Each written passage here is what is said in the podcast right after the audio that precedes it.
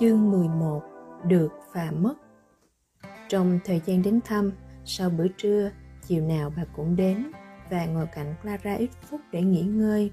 Còn Rowland Rottenmeier biến vào phòng riêng chắc cùng lý do ấy. Nhưng bà chỉ cần nghỉ dăm phút, sau đó bà tươi tỉnh lại và gọi Heidi vào phòng mình.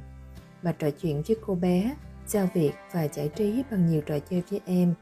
Bà có nhiều búp bê xinh đẹp bà dạy Heidi may những bộ váy áo xinh đẹp cho chúng bằng những mảnh vải đủ loại, đủ màu sắc bà đã thu thập được. Bà thích nghe Heidi đọc to và càng đọc, Heidi càng yêu thích các câu chuyện hơn.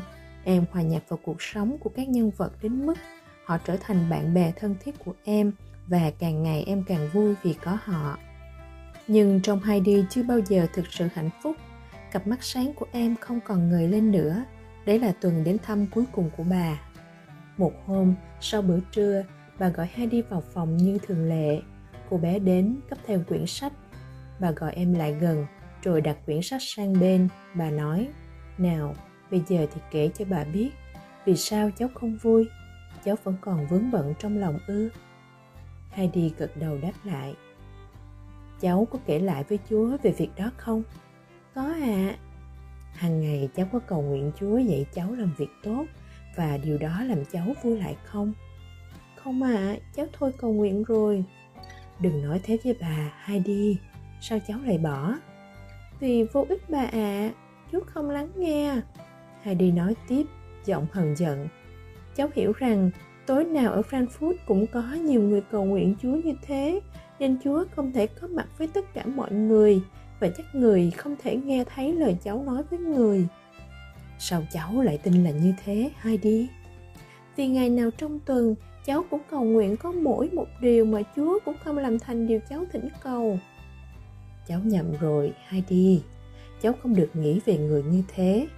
Chúa là cha nhân từ với tất cả chúng ta, người biết rõ hơn làm điều gì là tốt cho chúng ta. Nếu chúng ta cầu xin một điều không tốt lành cho chúng ta, người sẽ không ban cho. Nhưng tốt hơn hết là chúng ta cứ tiếp tục cầu nguyện nhiệt thành không bỏ và không mất lòng tin vào người. Chúa cho rằng điều cháu cầu xin không tốt cho cháu lúc này. Hãy tin rằng người nghe thấy cháu vì người có thể nghe thấy và nhìn thấy nhiều người cùng một lúc. Vì người là Thượng Đế chứ không phải là người trần như bà và cháu. Người cho rằng tốt hơn là không mang cho cháu điều cháu muốn ngay tức khắc. Người tự nhủ, được, Heidi sẽ có điều nó cầu xin, nhưng khi nào thời điểm thích hợp ấy đến, nó sẽ cảm thấy hoàn toàn hạnh phúc. Nếu ta làm ngay điều cô bé ấy ước, sẽ có ngày cô bé thấy giá như không có theo cách ấy, nó sẽ khóc và nói, giá chúa đừng ban cho con điều con xin, nó không tốt lành như con mong đợi. Trong khi chúa vẫn quan sát cháu, xem cháu có tin chúa và cháu có cầu nguyện hàng ngày không, thì cháu lại thôi cầu nguyện và quên mọi thứ về người. Khi chúa không nghe thấy tiếng cầu nguyện của một người mà chúa biết người sẽ để mặc người ấy đi theo con đường của y, rồi người ấy sẽ thấy mình ngu xuẩn biết chừng nào. Khi người đó gặp chuyện rắc rối và kêu khóc, lạy chúa, hãy cứu con vì không có ai giúp con. Chúa sẽ bảo, tại sao con rời bỏ ta? Ta không thể giúp con khi con đã bỏ chạy. Cháu có muốn làm chúa đau lòng không? Hay đi, khi chúa chỉ muốn tốt cho cháu. Vậy cháu hãy xin người tha thứ cho cháu, tiếp tục cầu nguyện và tin tưởng ở chúa vì cháu có thể tin chắc rằng Chúa sẽ làm mọi điều tốt đẹp và may mắn cho cháu, rồi cháu sẽ lại vui và thư thái. Heidi rất tin bà, em lắng nghe như uống từng lời của bà. Cháu sẽ đi ngay, xin Chúa tha thứ cho cháu, cháu sẽ không bao giờ quên người nữa. Heidi ân hận nói, thế là đúng cháu ạ. À. Muốn làm cô bé vui, bà nói thêm, cháu đừng buồn, vì người sẽ làm mọi điều cháu cầu xin vào lúc thích hợp. Hãy đi chạy đi và cầu nguyện rằng em vẫn luôn nhớ đến chúa. Xin người đừng băn khoăn gì về em. Ngày bà ra đi thật buồn với clara và heidi nhưng bà đã quyết biến ngày đó thành một ngày nghỉ và không để các em buồn bã. Bà giữ cho các em vui vẻ, dễ chịu đến mức chẳng còn lúc nào mà nghĩ đến nỗi buồn vì bà cho đến lúc bà ra đi thật sự. Sau đó Ngôi nhà lặng lẽ và trống trải đến nỗi Heidi và Clara không biết nên làm gì. Các em ngồi suốt phần ngày còn lại như hai đứa trẻ lạc loài. Ngày hôm sau, đến giờ Lara và Heidi ngồi với nhau. Heidi vào mang theo cuốn sách và gợi ý chiều nào em cũng đọc to cho Clara nghe nếu Clara thích. Clara đồng ý. Em nghĩ dù sao đọc sách làm cho ngày hôm ấy dễ chịu nên Heidi nhiệt tình bắt đầu như thường lệ. Nhưng cuộc đọc sách không bao lâu vì vừa bắt đầu đọc câu chuyện về một người bà đang hấp hối, Heidi đã kêu lên Ôi chao, vậy là bà sắp chết và òa lên khóc vì em thấy câu chuyện thật đến mức làm em tưởng như bà ở quê nhà đã chết. Heidi vừa kêu vừa nức nở. Bà mất rồi, em sẽ chẳng bao giờ nhìn thấy bà nữa và bà sẽ chẳng bao giờ được ăn bánh mì trắng. Dara đã sức giải thích cho Heidi rằng câu chuyện kể về một người bà khác nhưng ngay cả Hakilara đã thuyết phục được Heidi tin thế rồi, em vẫn khóc không ngớt. Lúc này, em hiểu ra rằng chẳng cứ bà mà ngay cả ông nội em cũng có thể chết trong lúc em ở xa đến thế. Nếu mãi lâu sau em mới về nhà, em sẽ thấy mọi vật đều lặng lẽ và chết chóc. Em sẽ chỉ còn lại một mình, sẽ chẳng bao giờ nhìn thấy những người em yêu quý nữa. Đúng lúc ấy, Rowland Protenier vào phòng. Clara giải thích chuyện xảy ra. Heidi vẫn đang khóc và cô quản gia rõ ràng là sốt ruột. Bạn đến chỗ em và nói quả quyết. Thôi nào, Adenhel, than khóc vô cớ thế là đủ rồi. Ta nói dứt khoát đây, nếu còn tái diễn cảnh này trong lúc đọc sách, ta sẽ lấy sách đi và không cho cháu nhìn thấy nó nữa. Lời nói của cô lập tức tác động đến Heidi, em tái mét đi vì sợ. Quyển sách là kho báu vô tận của em. Em vội vàng lau khô nước mắt và cố nén tiếng thổn thức để không ai nghe thấy nữa. Sự dọa dẫm có hiệu quả và Heidi không bao giờ dám khóc to vì bất cứ cảnh cảm động nào trong lúc đọc sách. Nhưng em phải rất vất vả mới kìm được nước mắt, làm Clara nhìn em và nói Cậu đang nhăn nhó kìa Heidi, mình chưa bao giờ thấy cái gì giống thế. Nhưng nhăn nhó không gây ra tiếng ồn và không làm Rowland Rotenier bực mình. Heidi im lặng một lúc là ác được cơn khổ sở và không người nào phát hiện ra nỗi buồn của em. Nhưng Heidi ăn mất ngon Em xanh xao và gầy gò đến mức Sebastian phát phiền khi nhìn thấy em và không chịu nổi khi Heidi từ chối những món ăn gã đưa. Đôi khi gã thì thầm với Heidi như một người cha nhân từ. Ăn tí đi nào, tiểu thư không biết món này ngon thế nào đâu. Nào, ăn một thìa, thìa nữa nào. Nhưng vô ích, Heidi chẳng ăn uống gì. Ban đêm lúc đi nằm, vừa ngã đầu xuống là những hình ảnh quê hương hiện lên trước mắt em. Em nức nở, vùi mặt vào gối để không ai nghe thấy tiếng khóc. Nhiều tuần lễ trôi qua như thế, hay đi không biết bây giờ là mùa đông hay mùa hè. Nhìn ra ngoài các bức tường và cửa sổ, chẳng biết có thay đổi gì. Em chẳng bao giờ được bước chân ra khỏi nhà trừ những dịp hiếm hoi như khi Clara đủ khỏe để được đánh xe ra ngoài. Lúc đó, họ chỉ đi một quãng ngắn vì Clara không chịu nổi cuộc di chuyển dài. Trong những dịp ấy, nói chung họ chỉ thấy những đường phố đẹp đẽ, những ngôi nhà lớn và đám dân chúng đông đúc. Hẳn hữu lắm họ mới đi xa hơn một chút và có cây hoa lá những cây linh sam núi non vẫn xa vời vợi. Mỗi ngày Heidi càng khát khao mong nhớ những thứ thân quen và đẹp đẽ nơi quê hương. Đến nỗi chỉ đọc một lời gợi nhớ cảnh tương tự là nước mắt em lại sưng sưng khó khăn lắm em mới kìm nén nổi mùa thu và mùa đông trôi qua như thế mặt trời lại chiếu xuống những bức tường trắng của ngôi nhà đối diện. Heidi thầm nhủ, đây là lúc anh Peter ra ngoài chăn dê, những bông hồng núi vàng ống rực rỡ dưới ánh mặt trời và các tảng đá xung quanh cháy rực lên trong lúc hoàng hôn. Heidi ngồi trong góc căn phòng lẻ loi, úp hai bàn tay lên mắt để không thấy mặt trời chiếu lên bức tường đối diện. Em ngồi đó, không nhúc nhích, lặng lẽ đấu tranh với nỗi nhớ nhà ghê gớm cho đến lúc Lara cho tìm em. Chương 12 Bóng ma trong nhà Vài ngày qua, Raulien Protenmier trở nên lặng lẽ và bận lòng. Lúc chạng vạn tối, cô đi từ phòng này sang phòng khác hoặc đi theo các hành lang dài, cảnh giác nhìn ngoái lại sau và nhìn vào mọi xó xỉnh tâm tối. Dường như cô nghĩ có người lặng lặng đi sau cô và có thể bất ngờ kéo chặt áo cô. Cô không dám đi một mình vào một số nơi trong ngôi nhà, nếu lên tầng trên có nhiều phòng ngủ lớn dành cho khách hoặc phải xuống phòng hội đồng rộng rãi đầy bí ẩn. Ở đấy mỗi bước chân đều vang to, các nghệ sĩ già cỗi, cổ áo to trắng muốt từ các khung ảnh nhìn xuống trịnh trọng và bất động. Cô thường gọi Tinete đi cùng. Cô bảo để nhỡ phải mang cái gì lên hoặc xuống. Cô hầu Tinete cũng làm y như thế.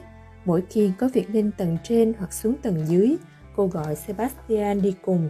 Lúc nào cũng bảo cần gã giúp mang một thứ gì đó, mình cô không sao mang được. Sebastian còn lạ lùng hơn, nếu phải vào một trong các phòng xa hơn, gã thường gọi Johan đi cùng, nhớ cần khiêng vác gì đó. Johan sẵn sàng nghe theo, dù chẳng bao giờ phải khiêng thứ gì, và rõ là đi một mình tiện hơn, đơn giản vì gã biết sẽ có lúc cần nhờ Sebastian việc tương tự. Trong lúc những sự việc ấy diễn ra trên lầu, bác nấu bếp đã làm cho nhà này nhiều năm, đứng lắc đầu cạnh son nồi, ấm đun và thở dài. Từng tuổi này mà tôi chưa biết một việc như thế. Có một điều gì đấy hết sức lạ lùng và bí ẩn đang diễn ra trong nhà He Sasamen. Sáng sáng, khi đám gia nhân xuống cầu thang, họ thấy trước cửa mở rộng dù chẳng nhìn thấy ai bị giết ở xa hoặc gần. Trong mấy ngày đầu tiên xảy ra việc này, họ hốt hoảng lục tìm từng phòng và mọi xó xỉnh, xem có bị mất gì không. Ai cũng nghĩ là có kẻ trộm ẩn nấp trong nhà, đêm đêm ra đi cùng những đồ đạc lấy được. Nhưng mọi thứ trong nhà đều yên ổn, đâu vẫn hoàng đấy.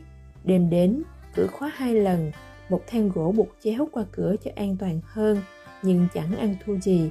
Sáng hôm sau, cửa vẫn mở tung. Đám giờ nhân hoảng sợ và quyết định thức dậy từ rất sớm, nhưng cửa vẫn mở toang trước khi họ xuống nhà, trong lúc mọi vật và mọi người vẫn còn đang yên giấc. Các cửa ra vào và cửa sổ của các nhà xung quanh vẫn đóng chặt. Cuối cùng, sau khi Valen Frotenmel thuyết phục mãi, Sebastian và Johan thu hết can đảm, đồng ý thức một đêm trong phòng cạnh phòng hội đồng, rình xem có chuyện gì xảy ra. Valen Frotenmel tìm được một số vũ khí của ông chủ, cô đưa cho họ cùng một chai rượu mạnh để họ không nhục chí nếu phải đánh nhau.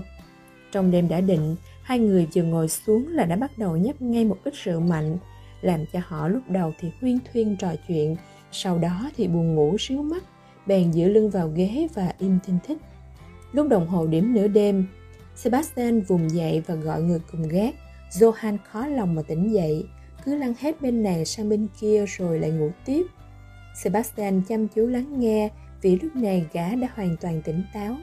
Mọi vật trong nhà vẫn lặng như tờ, thậm chí âm thanh từ đường phố cũng tắt lặng. Sebastian không muốn ngủ nữa vì gã thấy sự tĩnh lặng này thật quái đản. Lúc này, gã sợ cả cất tiếng gọi Johan, gã chỉ nhẹ nhàng lay Johan làm gã cựa quậy. Cuối cùng lúc một giờ, Johan tỉnh giấc và nhớ ra vì sao lại ngồi trên ghế thay vì nằm trên giường. Lúc này Johan đứng dậy, tỏ ra rất can đảm và nói Đi nào Sebastian, chúng mình phải ra ngoài xem sự thể ra sao. Cậu đừng sợ, cứ đi theo tôi. Rồi Johan mở rộng cửa và vào phòng đợi. Vừa lúc đó, một luồng không khí ùa vào qua cửa trước đã mở, thổi tắt ngọn đèn Johan cầm ở tay. Gã lùi lại, suýt chạm vào Sebastian đang né người rút lui vào phòng, rồi đóng cửa thật nhanh và khóa trái lại. Sau đó, gã lấy diêm và châm lại nến. Sebastian bỗng hoảng sợ, không biết chính xác đã xảy ra chuyện gì. Vì đi sau thân hình to lớn của Johan, gã không nhìn thấy cửa mở hoặc cảm thấy làn gió. Nhưng lúc này, nhìn Johan trong ánh nến, Sebastian buộc kêu lên vì Johan rung như cày sấy và nhợt nhạt như ma. Có chuyện gì thế? Cậu làm gì bên ngoài? Sebastian hỏi vẻ thương cảm. Cửa đã mở một phần, Johan hỗn hển và một bóng trắng đứng ở đầu cầu thang. Nó cứ đứng đấy rồi biến mất. Sebastian cảm thấy lạnh cả người, cả hai ngồi xuống sát bên nhau và không dám động đậy cho đến sáng và đường phố lại nhộn nhịp. Rồi họ cùng rời phòng và đóng cửa trước, sau đó lên lầu thuật lại với Raulian Rotenmeier việc họ đã trải qua. Cô ta đã đợi sẵn vì cả đêm không ngủ được, lo lắng đợi nghe báo cáo. Họ vừa kể tỉ mỉ chuyện đêm trước, cô đã ngồi xuống và viết ngay thư gửi Hesesamen. Trước đó, ông chưa bao giờ nhận được một bức thư như thế trong đời. Cô thuật lại với ông rằng cô khó mà viết nổi, ngón tay cô cứng đờ vì sợ hãi. Cô xin Hesesamen vui lòng thu xếp về nhà ngay lập tức, e rằng có nhiều chuyện kinh khủng và kỳ quặc xảy ra trong nhà. Sau đó, cô kể tỉ mỉ mọi chuyện xảy ra, sáng nào cũng thấy cửa trước mở toang, mọi người trong nhà luôn cảm thấy tính mạng không được bảo vệ và không thể kể được những hậu quả kinh khủng có thể đến sau những sự việc bí ẩn này. Hansesamen trả lời, ông không thể bỏ việc làm ăn để về nhà ngay lập tức. Ông hết sức sửng sốt vì bức thư hoảng hốt ấy, nhưng ông hy vọng lần này bóng ma sẽ biến mất. Tuy vậy, nếu ma quỷ còn quấy nhiễu, Rowland Rottenmeier phải viết ngay thư mời Rosesamen đến. Nhất định bà cụ sẽ tìm ra cách trừng trị. Ma quỷ sẽ không dám lẫn vẩn trong nhà ông nữa. Rowland Rottenmeier không hài lòng với trọng điệu bức thư. Cô cho là chưa đủ nghiêm túc để giải quyết việc này. Cô gửi ngay thư cho Rosesamen, nhưng càng không thỏa mãn vì thấy trong thư trả lời của bà cụ có một số ý hoàn toàn công kích. Rosesamen viết rằng Cụ không cảm thấy phải đi một chuyến từ Holstein đến Frankfurt vì Rottenmeier đã tưởng tượng ra những bóng ma. Xưa nay, ngôi nhà này chưa bao giờ có ma quỷ gì hết. Nếu hiện giờ có ma trong nhà, Rottenmeier ắt có khả năng giải quyết. Nếu cần, cụ sẽ cử một nhân viên bảo vệ giúp đỡ cô. Roland Rottenmeier quyết không để những ngày hoảng sợ trôi qua như thế nữa. Và cô biết cách làm thế nào cho đạt mục đích. Trước đó, cô đã quyết định không kể chuyện ma hiện hình cho bọn trẻ. Vì cô biết nếu nói ra chúng sẽ không chịu ở một mình và sẽ gây cho cô nhiều phiền toái. Nhưng bây giờ cô đi thẳng cho phòng học rồi bằng giọng trầm trầm và bí ẩn cô kể cho hai đứa trẻ chuyện đã xảy ra. Ngay lập tức lạc ra hét toán lên rằng em sẽ không chịu ở một mình một phút nào bố em phải về nhà ngay, còn Ravlian Frotenmel phải ngủ cùng phòng với em. Cả hai đi cũng không được để một mình nhớ bị ma quỷ làm hại. Lạc ra một mực đòi cả ba người phải ngủ trong cùng một phòng và để đèn sáng thâu đêm. Tốt hơn cả là cô hầu Tinete phải ở phòng bên cạnh. Còn ban đêm, Sebastian và Johan phải lên tầng trên ở trong phòng đợi để có thể hét to lên dọa ma ngay khi nhìn thấy nó xuất hiện trên cầu thang. Tóm lại, Clara bị kích động và Claudien Rottenmeier khó mà làm em dịu lại. Cô hứa sẽ viết thư ngay cho bố em và sẽ chuyển giường cô vào phòng Clara để em không phải ở một mình một phút nào. Họ không thể ngủ trong cùng một phòng, nhưng nếu Heidi quá sợ hãi thì Tinete sẽ chuyển vào phòng em. Nhưng Heidi còn sợ cô hậu Tinete hơn cả sợ ma, là thứ cô bé chưa bao giờ nghe thấy. Nên em quả quyết là không sợ ma và tốt hơn là ban đêm cứ để em ở một mình. Lúc này, Fraulein Rottenmeier viết một lá thư nữa gửi Hensesamen, nói rõ những việc khó hiểu ấy tiếp tục xảy ra trong nhà đã tác động đến thể chất yếu đuối của con gái ông và có thể sẽ có những hậu quả xấu nhất. Trong những lúc như thế này, các cơn động kinh và co giật thường đến đột ngột và Clara rất dễ bị như thế nếu cứ tiếp tục hoảng sợ. Bức thư ấy đã thành công. Hai ngày sau, Hensesamen đã đứng ở cửa trước, rung chuông theo kiểu tất cả mọi người ở mọi chỗ trong nhà đều phải chạy ùa ra và đứng chết chân khiếp đảm tưởng ma quỷ bắt đầu trân tráo hiện hình giữa ban ngày. Sebastian cảnh giác ngó qua cánh chấp khép hờ.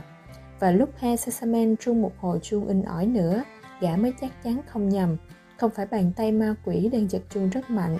Sebastian nhận ra bàn tay của ông chủ liền ào ra khỏi căn phòng ngổn ngang bừa bãi và chạy huỳnh huỵch xuống cầu thang nhưng gã dừng lại ở chân cầu thang trong giây lát rồi mới lao ra mở cửa. Hà Sesamen chào gã một cách ngắn gọn rồi chạy lên thẳng phòng con gái, không chậm lấy một phút. Khi nhìn thấy bố, Clara reo lên vui sướng. Hà Sesamen nhìn thấy con hoạt bát, tươi tỉnh như thường, mà ông giãn ra, vẻ câu có vì lo âu mất dần khi nghe chính con gái ông nói em không bị làm sao. Hơn nữa, em mãn nguyện vì được gặp bố đến nỗi em mừng là có ma vì đấy chính là lý do làm bố em về nhà. Chuyện ma quỷ ra sao rồi? Ông vừa quay sang Fraulein Rotenmeier vừa hỏi, mắt ông lấp lánh tinh quái. Tôi xin cam đoan với ông đây không phải là chuyện đùa. Cô quản trà đáp, sáng mai ông sẽ không cười nữa đâu ha Sesamena. Có lẽ ở một vài chỗ trong nhà này trước kia đã từng xảy ra những chuyện khủng khiếp vẫn được che giấu. Ra thế, vậy mà tôi chẳng biết gì chuyện đó. Ông chủ nhà nói, nhưng tôi xin cô đừng có áp đặt sự nghi ngờ linh tổ tiên đáng kính của tôi. Bây giờ cô làm ơn gọi Sebastian vào phòng ăn. Tôi muốn nói chuyện riêng với anh ta. Ông Sesamen hiểu rõ rằng Sebastian và Raulien Rotenier không ăn ý nhau và ông muốn biết ý kiến của gã về chuyện sợ hãi này. Lại đây, Ông bảo khi Sebastian xuất hiện, nói thật xem, có phải chính anh giả làm ma để dọa cô quản gia không đấy? Ôi không, tôi xin thề, thưa ông, xin ông đừng nghĩ thế, chính tôi cũng lo chuyện này. Sebastian nói với vẻ thành thật không thể nhầm được. Nếu thế thì được, sáng mai ta sẽ chỉ cho anh và Johan thấy ma tạc vào ra sao giữa ban ngày. Anh sẽ phát ngượng đấy Sebastian ạ. À. Một anh chàng khỏe mạnh như anh mà lại bỏ chạy vì ma. Nhưng bây giờ hãy đến ngay nhà ông bác sĩ bạn thân của ta, chuyển lời hỏi thăm của ta và mời ông ấy đến chơi vào 9 giờ tối nay. Nhất định đấy. Ta phải đi tàu nhanh từ Paris về để hỏi ý kiến ông ấy. Ta mời ông ấy nghỉ đêm ở đây, nhớ xảy ra chuyện rủi ro thì ông ấy sẽ thu xếp cho ổn thỏa. Hiểu chưa? Dạ hiểu, thưa ông. Sebastian nói, tôi sẽ nói như ông dặn ạ. À. Hà Sesamen quay sang Clara, bảo con gái đừng sợ, vì ông sẽ sớm tìm ra con ma và chấm dứt mọi chuyện. Đúng 9 giờ tối, sau khi bọn trẻ đi ngủ và Gabriel Protenier đã đi nghỉ thì ông bác sĩ đến. Ông có mái tóc hoa râm, gương mặt tươi tắn, cặp mắt sáng, hiền hậu. Trong ông lo lắng lúc bước vào, nhưng vừa trông thấy Hesesamen, ông phịt cười và vỗ vào vai bạn. Hay lắm, ông nói. Trong anh đúng là người mà tôi có thể ngồi chơi cùng suốt đêm. Hãy kiên nhẫn, ông bạn. Hesesamen trả lời, người anh phải ngồi đợi, ác rất tệ hại và phải tóm ngay lấy hắn. Vậy ra trong nhà này có người ốm, và đó là người tôi phải tóm lấy trước chứ gì. Tệ hơn thế nhiều, bác sĩ ạ, à, là một con ma trong nhà tôi, nhà tôi có ma. Bác sĩ cười ầm lên. Anh thể hiện sự thông cảm hay gớm nhỉ? Hansesame nói tiếp. Thật tiếc cho cô bạn Rotemier của tôi không thể nghe thấy. Cô ấy khẳng định rằng có một người nào đó trong gia tộc tôi đang lang thang vơ vất quanh nhà, ăn năn hối lỗi vì một tội ác ghê gớm đã phạm phải. Làm sao cô ấy biết được? Bác sĩ hỏi, vẫn rất buồn cười. Hà Sesamen bàn thuật lại cho bác sĩ nghe. Theo lời khai của cả nhà, đêm đêm có người nào đó mở toan cửa trước nên ông đã chuẩn bị hai khẩu súng lục ổ quay nạp đạn sẵn sàng. Nhớ đâu, đây chỉ là trò đùa của một người bạn đám gia nhân, dọa cả nhà trong lúc ông đi xa thì nổ súng vào không khí sẽ làm hắn sợ. Trong trường hợp là một tên trộm, giả làm ma dọa mọi người để sau này hắn dễ dàng lấy cắp vì không ai dám ra ngoài dù có nghe thấy tiếng động, lúc đó vũ khí sẽ rất lợi hại. Hai người thức đêm trong chính căn phòng mà Sebastian và Johan đã canh, một chai vàng đặt trên bàn để thỉnh thoảng nhấm nháp cho tỉnh táo. Cạnh đó là hai khẩu súng lục. Hai ngọn đèn đã thắp sáng vì Hesesamen quyết không chịu đợi ma trong cảnh ánh sáng chập chờn. Cửa phòng đóng chặt để không cho ánh sáng lọt ra ngoài làm con ma hoảng sợ. Hai ông ngồi dựa lưng vào ghế bành thoải mái, nói chuyện về đủ thứ trên đời. Thì thoảng ngừng lại để nhấp một ngụm rượu vang và 12 giờ đến họ vẫn không hay. Con ma trông thấy chúng mình đêm nay chắc phải trốn biệt. Bác sĩ nói, đợi một chút, thường thì ma không hiện lên trước một giờ đâu. Bạn ông đáp, họ lại nói chuyện, đồng hồ điểm một giờ, trong nhà tịnh không có tiếng động, cả ngoài phố cũng không. Bỗng bác sĩ giơ một ngón tay. Sesamen, anh có nghe thấy gì không? Cả hai lắng nghe và nghe rõ tiếng then cửa bị đẩy sang một bên rồi tiếng chìa khóa xoay trong ổ và mở cửa. Hesesamen đặt tay lên khẩu súng. Anh không sợ đấy chứ? Bác sĩ nói lúc đứng dậy. Tốt hơn hết là cứ đề phòng. Hesesamen thì thào và tay kia cầm lấy ngọn đèn và đi theo sau bác sĩ. Lúc này cũng tay đèn, tay súng, nhẹ nhàng tiến lên phía trước. Họ vào phòng đợi, ánh trăng chiếu sáng qua cửa đã mở và phủ lên một hình người trắng toát đứng bất động. Ai đấy? Bác sĩ gầm lên. Tiếng ông vang khắp phòng đợi. Lúc hai người cầm đèn và súng tiến đến chỗ hình người.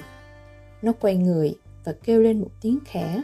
Thì ra là hai đi hai đi đứng đó mặc áo choàng ngủ màu trắng chân trần cặp mắt đờ đẫn nhìn vào những ngọn đèn và súng trung rẩy từ đầu đến chân như ngọn lá trong gió hai người đàn ông kinh ngạc nhìn nhau ơ kìa Tôi tin rằng đây là người đi lấy nước bé bỏng của anh mà. Bác sĩ nói. Này cháu, chuyện này nghĩa là gì vậy? Hesesemen nói. Cháu muốn gì? Sao cháu lại xuống đây?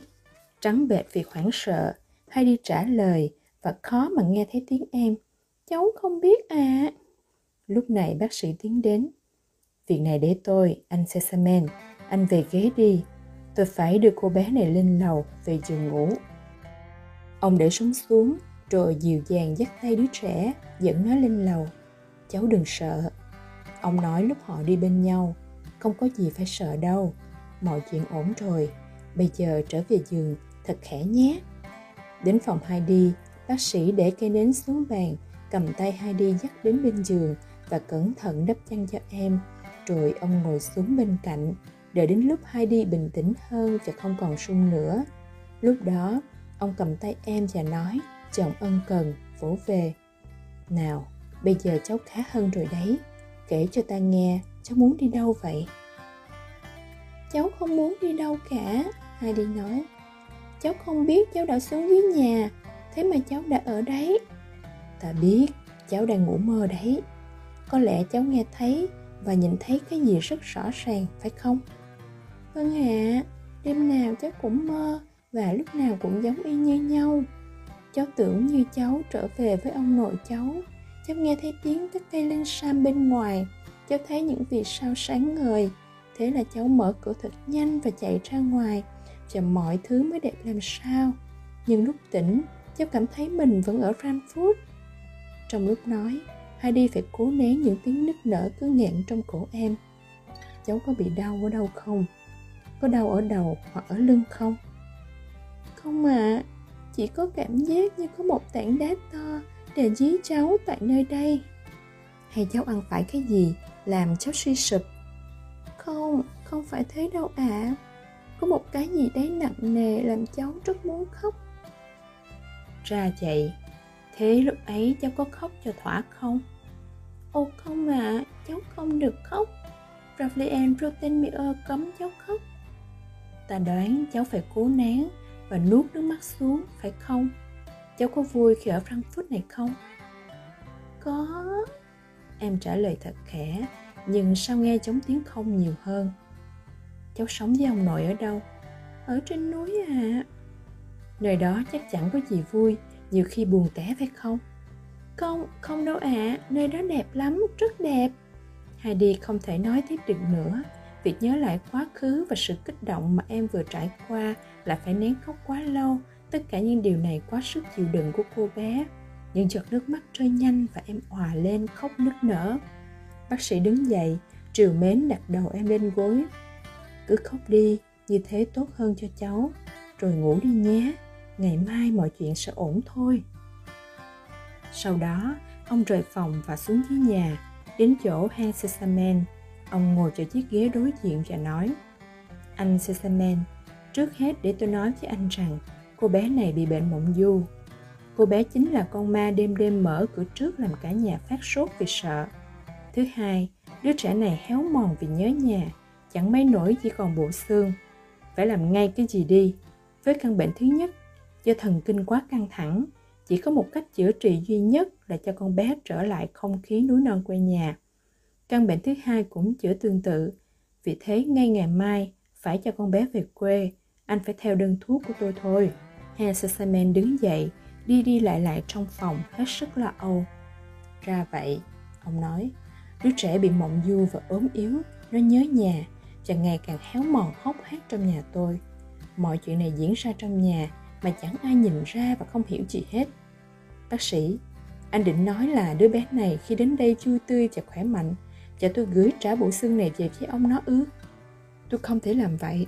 Anh đừng có mơ tôi làm việc đó. Anh hãy nhận đứa bé này, làm thế nào cho nó khỏe khoắn, lành mạnh rồi mới đưa nó về nhà. Nhưng trước hết, anh hãy chữa bệnh cho nó đã. Sesamen, bác sĩ đáp, hãy xem anh kìa. Bệnh này không chữa bằng thuốc viên, thuốc bột được. Thể tạng con bé giờ không mạnh mẽ dẻo dai. Nếu anh gửi nó về ngay, nó sẽ có thể hồi phục trong không khí núi non. Nếu không thì thà anh cho nó trở về trong tình trạng ốm yếu còn hơn là quá muộn. Herr Sesamen đứng lặng người, lời khuyên của bác sĩ làm ông bàng hoàng. Nếu anh nói vậy, thì đó là cách duy nhất và phải làm ngay lập tức, bác sĩ ạ. À. Rồi ông cho bác sĩ đi dạo một hồi, bàn bạc sắp xếp nên làm những gì. Sau đó bác sĩ chào tạm biệt vì lúc ông chủ mở cửa phòng khách, ánh sáng buổi sớm đã tràn vào trong nhà.